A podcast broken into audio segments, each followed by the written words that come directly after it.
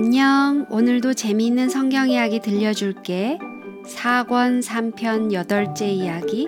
성전을 받침.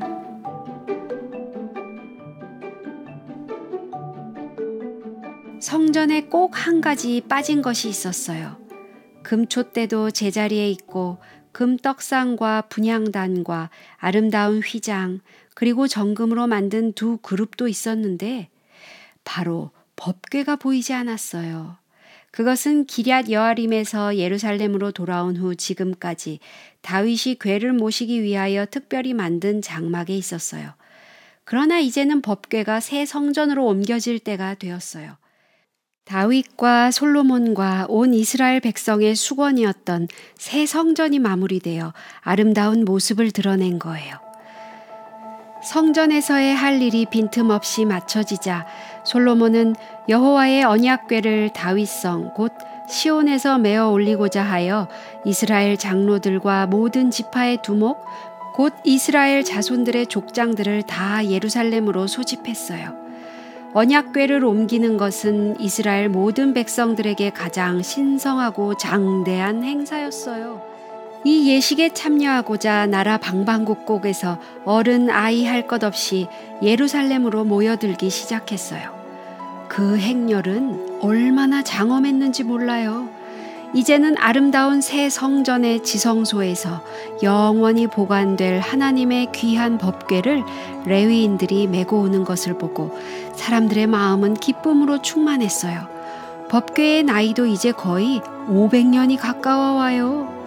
법궤가 화려하게 단장된 새 성전으로 들어가는 것을 본 많은 사람들은 그들의 옛 조상들을 생각하면서 감격스러워 했어요.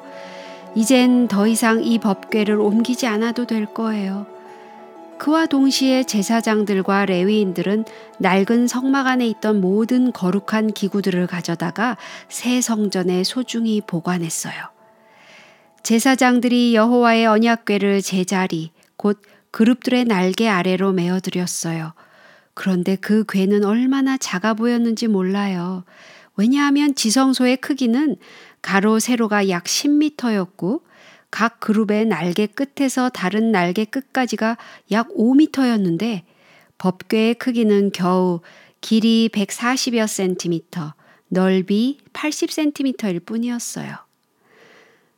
그러나 비록 법궤가 그렇게 작고 또 그 속에 호랩산에서 모세가 받은 두 돌비 외엔 아무것도 들어있지 않았지만 그것은 성전 안에 있는 무엇보다도 가장 중요하고 귀한 것이었어요.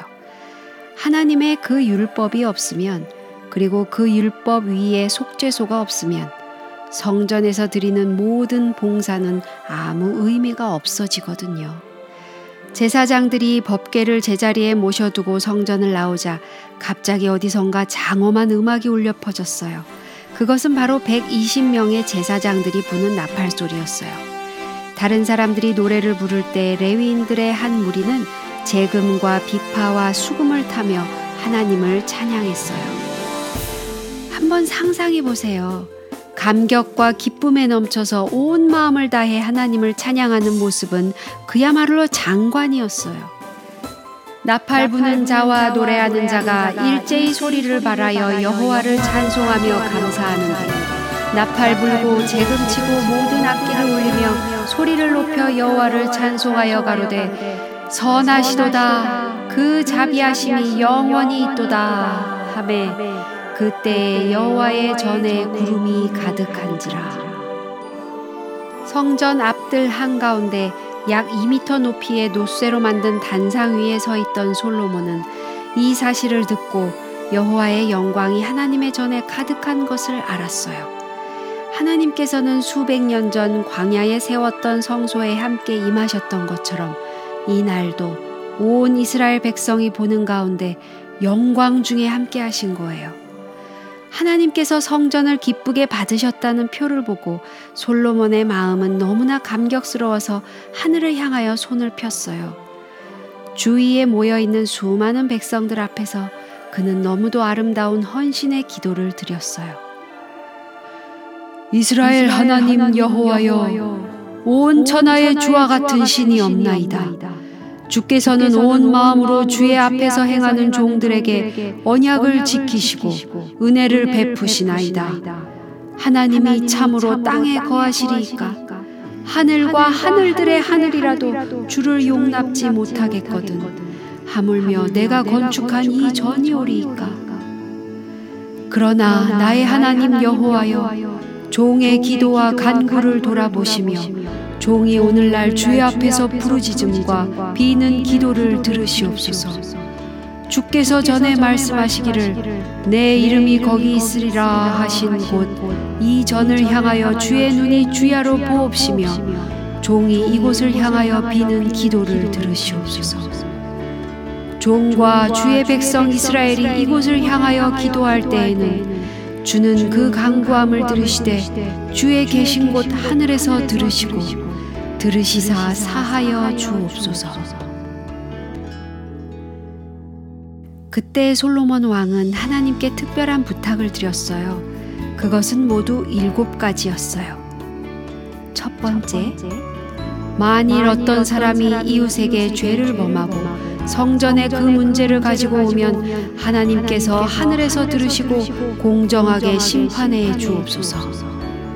두 번째, 만일 주의 백성 이스라엘이 주께 범죄하여 적국 앞에 패하게 되므로 주께로 돌아와서 주의 이름을 인정하고 이 전에서 주께 빌며 간구하거든. 주는 하늘에서 들으시고 주의 백성 이스라엘의 죄를 사하시고 그 열조에게 주신 땅으로 돌아오게 하옵소서. 세 번째, 가뭄이 들어 물이 없을 때 이곳을 향하여 빌며 주의 이름을 인정하고 그 죄에서 떠나거든.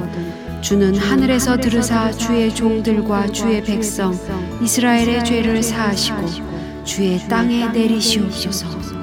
네 번째, 만일 이 땅에 기근이나 전염병이 있거나 깐부기가 나거나 메뚜기나 황충이 나거나 무슨 재앙이나 무슨 질병이 있든지 물어나고 한 사람이나 혹 주의 온 백성 이스라엘이 다 각각 자기의 마음의 재앙을 깨닫고 이 전을 향하여 손을 펴고 무슨 기도나 무슨 간구를 하거든 주는 계신 곳 하늘에서 들으시고 사유하소서. 다섯 번째. 만일 이방인이 먼 지방에서 와서 이 전에서 기도하면 주는 하늘에서 들으시고 그 부르짖는 대로 이루사 땅의 만민으로 주의 이름을 알게 하옵소서. 여섯째. 주의 백성이 그 적국으로 더불어 싸우고자 하여 주의 보내신 길로 나갈 때에 저희가 주의 빼신 성과 내가 주의 이름을 위하여 건축한 전 있는 편을 향하여 여호와께 기도하거든 주는 하늘에서 저희의 기도와 간구를 들으시고 그 일을 돌아보옵소서. 일곱째.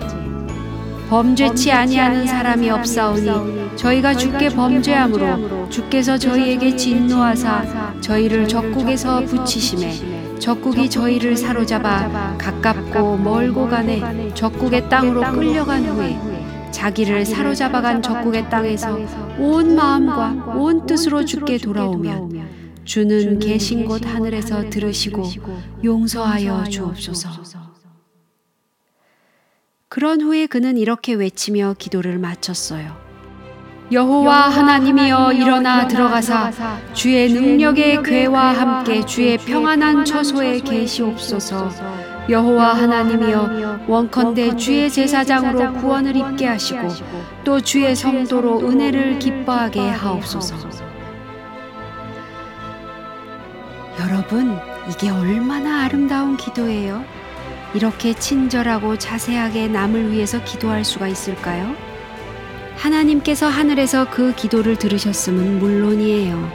왜냐하면 솔로몬이 기도를 마치자마자 불이 하늘에서부터 내려와 그 번제물과 제물들을 사르고 여호와의 영광이 그 전에 가득하였으니까요. 이 장엄하고 영광스러운 예식에 모인 수많은 사람들이 모두 불이 내려오는 것과 아름다운 새 성전이 여호와의 영광으로 찬란히 빛나는 것을 두 눈으로 똑똑히 보았어요. 그들은 돌을 깔아놓은 바닥에 엎드려 경배하면서 여호와께 감사하고 선하시도다 그 인자하심이 영원하도다 하고 외쳤어요. 하나님께서 그들과 함께 하시는 그 거룩한 광경을 목도한 그들의 마음은 어떠했을까요? 이스라엘 백성들은 새로운 헌신을 했어요. 그들은 하나님의 법도를 지키고 그 뜻을 따라 살 것을 새로이 다짐한 거예요. 그날 밤 잠자리에서 어떤 아이들은 이렇게 물어보았을 거예요. 엄마, 오늘 하늘에서 불이 내려오는 거 보셨죠? 허, 정말 멋있었죠? 와, 하나님께서 바로 우리 곁에 계시는 것 같았어요.